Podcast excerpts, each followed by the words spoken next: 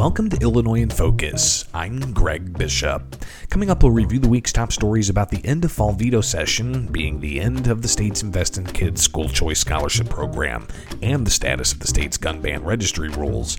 I'll then join the Center Square's Dan McCaleb to further discuss those stories and more.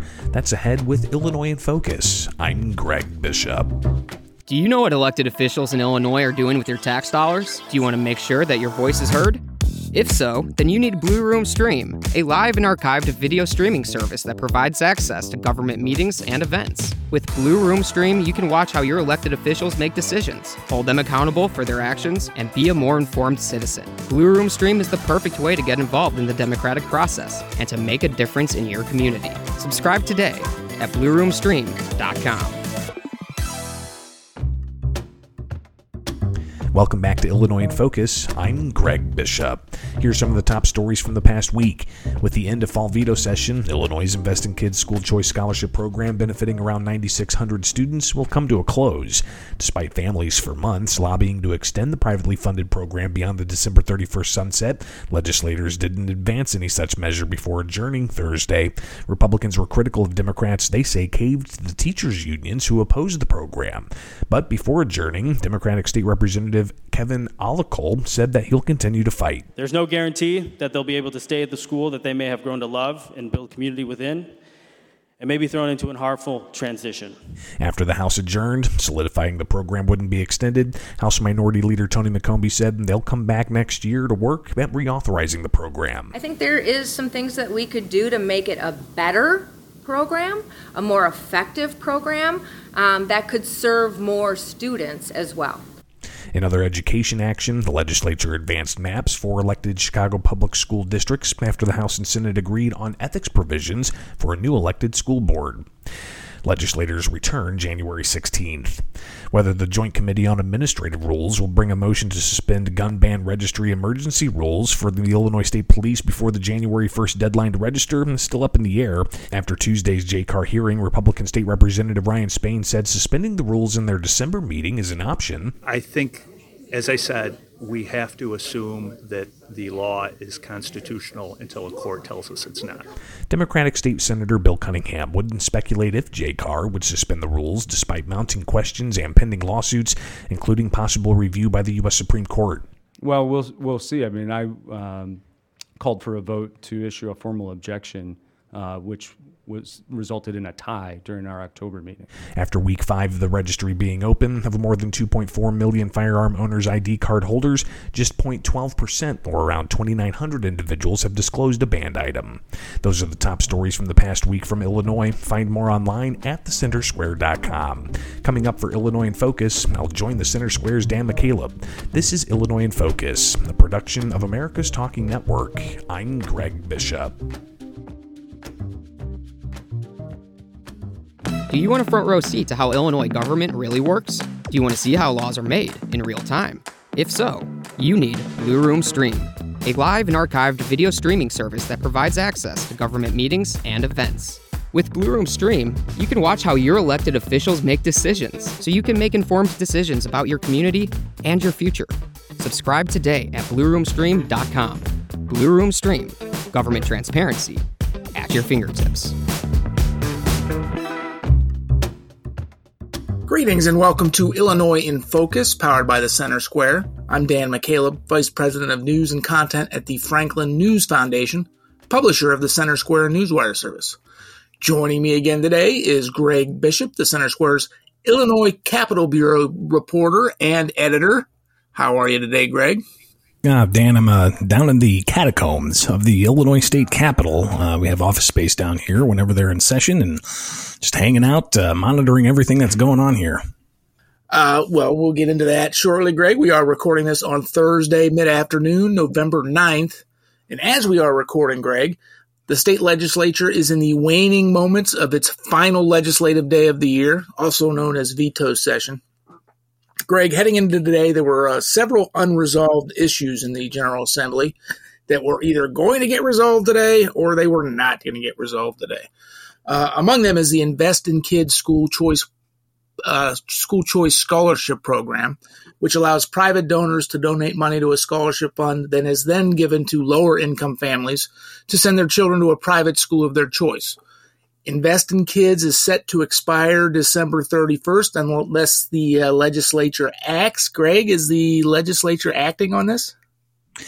Considering that as we're recording this Thursday afternoon and the House adjourned for the year before we hit record here, literally half an hour or so before, they adjourned and no bill was brought forward. The Senate's still in session, but even if they were to bring something forward, the House is not here to field that bill. So the Invest in Kids School Choice Scholarship Program is going to sunset on December 31st. What does that mean? It's like more than 10,000 kids are going to the school of their choice, the private school of their choice this school year. Of course, the school calendar year begins in late August, early September, depending on your school district, and goes until late May, early June. So what what are what's going to happen to these kids that are going to these pri- these private schools on the Invest in Kids program now that it's going to expire mid school year? Yeah, and I think um, yeah, 9,600 kids, but Dan, there are uh, 10,000 plus, if not more, in families that are on waiting lists to try to tap into that privately funded school choice scholarship program that's been around for uh, about five years now. And uh, tens of thousands of families have benefited from it. These are families of lesser means that have been able to uh, get in line and get qualified for the scholarship program. Uh, there's a lot of unanswered questions uh, for some of the kids. Now, while uh, some have said that you are going to see the, the scholarship money given out before December 31st, and that could carry some of the kids through the entirety of this current school year. But say there's a student that's in third grade and they're looking to go to the fourth grade in the same school of their choice. For the next school year, they are not going to be able to access those funds through the Invest in Kids School Choice Scholarship Program, meaning that the program's going to end. It's going to sunset. But there is possibly some action that could be taken when legislators return on January 16th, and we'll see what happens. But Republicans all week and uh, the the previous veto session week, uh, they've been demanding that some bill be called uh, while they wanted to see the program made permanent and even expanded. Uh, because some of the the various particulars about this program, it's a hundred million dollar cap, uh, and you've got a seventy 25% Illinois income tax credits that could be given to those donors who donate. Uh, they, they had a max of a million dollars they could have donated, uh, and a lot of money went into that program, but it didn't even reach that cap. Uh, but there were proposals to extend it for five years, to maybe have a tiered structure for the donations, maybe uh, tier down some of the tax credits that are available. And again, this, these are private dollars. These are not tax dollars going into this program for the school choice invest in kids program. So when you've got the questions of whether or not a third grader, a fourth grader, a fifth grader, a kid who just went into high school, whether or not they're going to be able to access those funds for the 2024-25 school year, uh, that is at this point not going to happen because the Invest in Kids School Choice Scholarship Program is going to sunset. Uh, now, whether or not they can get the political consensus to bring this up and reinstate the program, uh, when they return uh, in mid January or throughout the spring session, we'll see. But uh, obviously, Republicans have been have been clamoring to to have the the bill extended, if not made permanent. You had scores of families that we've seen here on the grounds at the Capitol wearing their blue shirts, chanting "Save Our Scholarship," "Speaker, call the bill." Uh, that they, they, they want this scholarship. They say that they have benefited greatly from it. They've gotten a quality education. Some of the stories we've heard were children who may have uh, been diagnosed on the autism spectrum, getting bullied at their public school and not wanting to even go to school, uh, finding relief going to a private school that had more programs that were capable of getting them the education they needed. You have uh, stories of kids in urban settings that their public schools were failing them and their families couldn't afford to take them to a private school, but they were able to el- be eligible for the Invest in Kids School Choice Scholarship programs. So they got those scholarships and they went and are excelling. Uh, these are countless stories that we've heard across the political spectrum, across the state, and a lot of concern now as to what their future is going to be in a state like Illinois, where the public school systems don't have the greatest record when it comes to adequacy targets for English, for math, for science. Uh, and you've got uh, you know higher costs per student for the public schools. Uh, and uh, you know, while graduation rates may be increasing, you're seeing delinquency rates uh, continuing to be a high threshold, uh, and you're seeing adequacy targets not being met uh, in the public system. But with the public teachers union putting the pressure on Democrats in particular to end this program, they claim that it was uh, not being properly tracked and whether or not children were excelling in school. They say that the stats weren't even available to assess whether or not the program was working well. Uh, so that was one criticism. Another criticism they said was it t- diverts public money away from public schools. Uh, but uh, the supporters of that pushed back and said that's not the case. These are private dollars, and obviously the, uh, the the the rates of satisfaction with the families that have been showing up here at the Capitol for the past six veto session days has been immense, and they've uh, been pushing for this program to be extended. But now they're going to be um, having to find other options to try to get their children educated in a school of their choice. You know, we uh, we do our best to keep our own personal opinions out of Illinois in focus, but this I got to say, this does break my heart. Just knowing that these disadvantaged children from lower income homes face an uncertain future, might be forced to go back, likely will be forced to go back to their uh, local public school that in many cases are, is failing them. They chose this program because their local school was not working for them, but now they're going to have uh, to go back. So we'll see what happens uh, with this particular program. Well, and Dan, and one thing to note too is um, a lot of the the stories that popped up later on in this conversation, including the Chicago Teachers Union president sending their child to a private school, and because know, because leaders, she can afford to. Let me just interrupt interrupt there because she is of means. She makes a more than one hundred fifty thousand dollars annually, so she has the means where these other families who are taking advantage of Invest in Kids don't have the means. I'm sorry, Greg. Go ahead. Well, and that's exactly the point. Is um, there's a lot of uh, leaders in, in elected office who send their children to private schools because they have the means to do so. This program brought about some level of parity to where families of lesser means were able to send their children to a school of their choice, but now they no longer have that option. And just to close on this particular topic of veto session, uh, just want to re- repeat what you said. Teachers unions in Chicago, Chicago teachers union and unions across the state were vehemently opposed to this. And of course, they do have influence both through their political donations and their phone calls, etc., over lawmakers. But what else, Greg? That that's not the only issue uh, remaining on the last day of legislative session this year. You had the moratorium on uh, new nuclear plants in the state. What's going on there? Yeah, so this was a bill that the governor actually vetoed over the summer, and it was a bipartisan bill to essentially remove the portion in state law that put a moratorium on new nuclear facilities being built. And uh, while the bipartisan legislation passed in the spring, the governor vetoed it in the summer. He said that uh, he wanted more of a focus on ensuring that it was only going to be for small modular reactors. Now, this is, this is still a, a, a tested technology that's not mainstream quite yet, but uh, the sponsors of the bill, uh, they wanted to make sure that Illinois was out in front of this. For those who didn't know, Illinois has six large nuclear plants as is right now. I think we're one of the states with the most nuclear facilities for energy production. But with the uh, the policies that Governor Pritzker has put forth to you know bring about uh, uh, fewer coal fired power plants by 2040 and 2045, and bringing about more wind and solar to be more green, as the Democrats say with their initiatives there was concern and still is concern about energy reliability, uh, especially for the two different energy grids that Illinois has.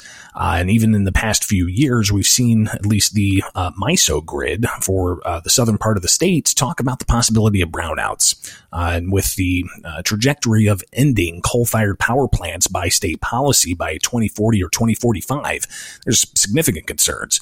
So um, the sponsor of the bill, instead of trying to override the governor's governor's veto, uh, came back with new legislation, and they advanced that out of the Senate. And today, on Thursday, they advanced it out of the House. So that new measure that the sponsors say fits with what the governor's looking for, that is going to be sent to the governor's desk. Now, State Senator Sue holding a news conference after the House passed her bill. Uh, she talked about the importance of getting this set up because even trying to get a small nuclear uh, modular modular uh, nuclear reactor for energy, which are you know smaller footprints and don't necessarily require the the large amount of uh, high capacity lines to transmit it to various places. Uh, this will be a seven year process or so to actually get the permits from the federal nuclear agency uh, when it comes to oversight and uh, fitting all the regulations. So getting this across the finish line and signed by the governor, they said is going to be in absolutely integral to ensuring that the grid reliability is there, especially if they do take coal fired power plants more and more offline. So that was uh, one veto uh, that they ended up actually uh, addressing during fall veto session. Uh, so we'll see how the governor reacts to that bill once it does get on his desk one uh, other issue we've been following, you've been following, is uh, earlier this year, January of this year, the state legislature, legislature passed and Governor Pritzker enacted a ban on more than 170 types of uh, semi-automatic weapons in the state. The ban went further than that. Of course, there were challenges um, in both state and federal courts. Uh, one judge issued an injunction preventing the state from enforcing um, the sales of those banned pre- preventing the state from enforcing the, the, the sale of the banned weapons. There was what like a five or a six day window where individual Illinois residents could go and buy those now banned weapons. The the injunction was lifted, and state police now say that the weapons you uh, you bought if you bought those weapons during the five day window, you still face penalties. You cannot register them with the state. The registry is part of the, uh, the state law now. And uh, Republicans were hoping to get a home harmless hold harmless, excuse me, provision passed during veto session. So those who those individuals who who bought these now banned weapons during that period would not be penalized for it. Did that get through? That did not. Uh, that was a measure from State Senator Jason Plummer. Uh, he had uh, uh, brought this forward shortly after the stay was issued on that preliminary injunction from the Southern District and uh, talked with him yesterday and just tried to get an update on if Democrats were going to be able to, to get on board with this. And he said they, they weren't. And with the House now out, uh, obviously that is a measure that is not going to take effect or even be, you know, sent to the governor's desk for consideration consideration. So come January 1st, those who have firearms that they purchased during that injunction window, or those who had firearms when they purchased them from a temporary restraining order in state court, because those were in place for months, impacting thousands of people. Those firearms were purchased after January 10th's enactment date of the gun ban, and state police say that they cannot be registered. So those individuals are going to be facing potential criminal charges if they're found out of compliance compliance with a banned firearm, uh, even though they were just following a court order who said that uh, the law was enjoined from being enforced during that time window. Uh, so, uh, one one quote that uh, Senator Plummer said is, "Only in Illinois can you be a felon for exercising your constitutional rights." and uh, that's a sentiment that we're hearing a lot from Republicans on this issue when it comes to all of the ongoing questions and concerns about um, a gun registry uh, so clearly, that was a measure that just did not advance at all. We had no committee hearings about that bill.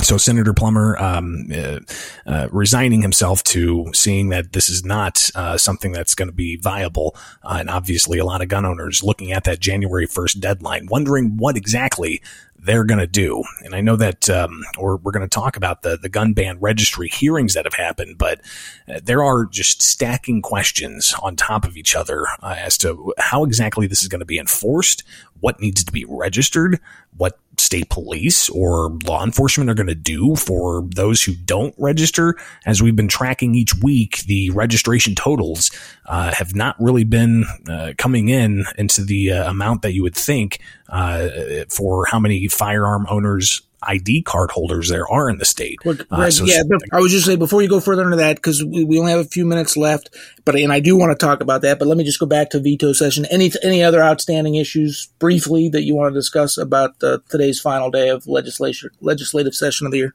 Yeah, they, um, of course, uh, one measure passed the Senate, and it was a, a, bill that the governor vetoed about religious consideration for school lunches and what kinds of lunches would be served in uh, hospitals, um, be it, uh, you know, for, for those of the Jewish or for the Muslim faith. Uh, that measure, they, they brought one forward. They said uh, complied with what the governor did with his mandatory veto, uh, and it passed the Senate but that was not brought up in the House from my uh, initial indication here as the House is wrapped up. Uh, another measure that came out of the House that I'm not sure if the Senate's going to take up quite yet is a bill that allows for state House staffers to unionize. Uh, so that could be something brought up in early January. Uh, you have uh, several other measures that have passed, including um, the Chicago Police Union uh, getting a measure through to change their cost of living allocation to, to ensure that uh, you know the date of birth is not impacting somebody's pension for Chicago police. That also uh, was approved. Another Chicago centric measure that really gets into the weeds deals with uh, the elected school board that's going to be happening soon, but they had to get the maps in place. So we had uh, on Wednesday the House pass a measure they said was uh, you know had everybody on board, but then the Senate said that it didn't didn't have the ethics provisions that they sought. So the House again on Thursday passed their measure. The Senate's still in session. It's possible they could bring that up before they adjourn today. Uh, but those are just a, a collection of uh, a few of the other items that came up uh, throughout uh, legislative session here. So, want to get into this gun registry as part of the bill that was passed and signed by Governor Pritzker in January that, that bans more than 170 semi-automatic weapons and other things, accessories, etc. Those who pre-owned those weapons before the law went into effect in January are now required to register them with the state. There's all kinds of confusion about this registry, questions from gun owners, legal gun owners, I might add, um, um, Greg, the state police were uh, required or asked to hire or to hold a series of public hearings. There were three of them from the north part of the state to the central part of the state to the south part of the state. You covered all three of them. The last one uh, was earlier this week. Just tell us what you heard and what's next. Sure, yeah. And uh, again, the questions. Uh, what needs to be registered is a pistol grip for an airsoft gun and assault weapon attachments. Uh, what about magazines that uh, could take uh, 30 AR 15 rounds, but would only take 10 rounds of a different caliber magazine? Is that an extended magazine? what if people don't register? how are they going to be enforced? these are all different types of questions that um, Illinoisans brought to Illinois State Police during these hearings. The first one in Springfield, uh, very small committee room, um, uh, almost full, uh, but uh, people were frustrated that they were given a deadline to register to speak in person, and that deadline was uh, quick upon the first hearing. So a lot of people felt that they didn't get a chance to actually register their public comments to be able to speak publicly. The second hearing was in Chicago, wasn't very well turned out, but the third hearing was down in Caseyville in the Metro East St. Louis area. There were about 150 gun owners down there asking questions. What was frustrating for a lot of them in the Caseyville hearing in a large venue, um, it was uh, the Caseyville Community Center there was no public address system. So the questions couldn't be heard and the answers from state police couldn't be heard, uh, especially for those in the back of the room. So clearly, uh, still a lot of questions left to be answered. Illinois State Police say that they're going to bring forward the answers uh, before the next Joint Committee on Administrative Rules hearing, which is in December.